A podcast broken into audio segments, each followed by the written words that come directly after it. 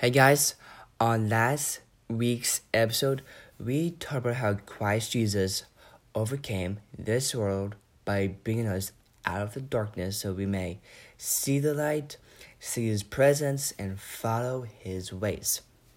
And God too. In today's episode, we're going to talk about how God is our lamp to our feet. And as we read, I will mention several verses, starting in verse 9. How can a young man keep his way pure? By guarding it according to your word. For the past 21, 20 weeks, we have talked about how God is our protector, our defender. He protects us because of His great love, because He covered us with His great love. With my whole heart I seek you. Let me not wander from your commandments. We will never lose hope. We will never fail God because He is our hope. He is near us. That we have stored up your word in our hearts or in my heart that I may not sin against you.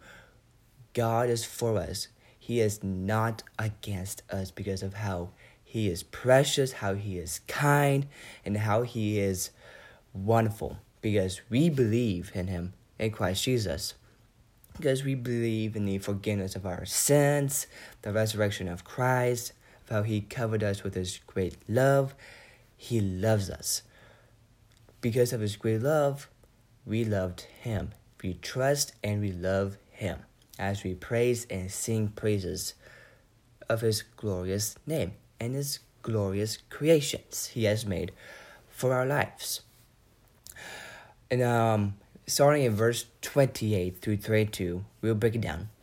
My soul melts away for sorrow. Strengthen me according to your word. Put thoughts ways far from me. Put your thoughts ways far from me that we will not commit sin. Sin is bad for us. And graciously teach me your law. Teach us your ways so we may not stumble your word. Because when our soul melts away from sorrow, so we may see the joy, have joy, and have the happiness. So God will teach us our ways so we can spread the happiness and spread the joy. I have chosen the way of faithfulness. I set your rules before me. I cling to your testimonies, O Lord. Let me not be put to shame. We are not to shame. Don't be ashamed of the gospel. Don't be ashamed of God that He is near you. I will run in the way of your commandments when you enlarge my heart. God loves us. I will run in the way of your commandments so we can keep his commandments when you enlarge our hearts. I do want to mention um, verses 142 and 143. Your righteousness is righteous forever, and your law is true. It's so true. God is so true for our lives to remember. 143 Trouble and anguish have found me out, but your commandments are my delight we keep His commandments when you enlarge our hearts. I do want to mention 144 real quick of how His testimonies are righteous forever.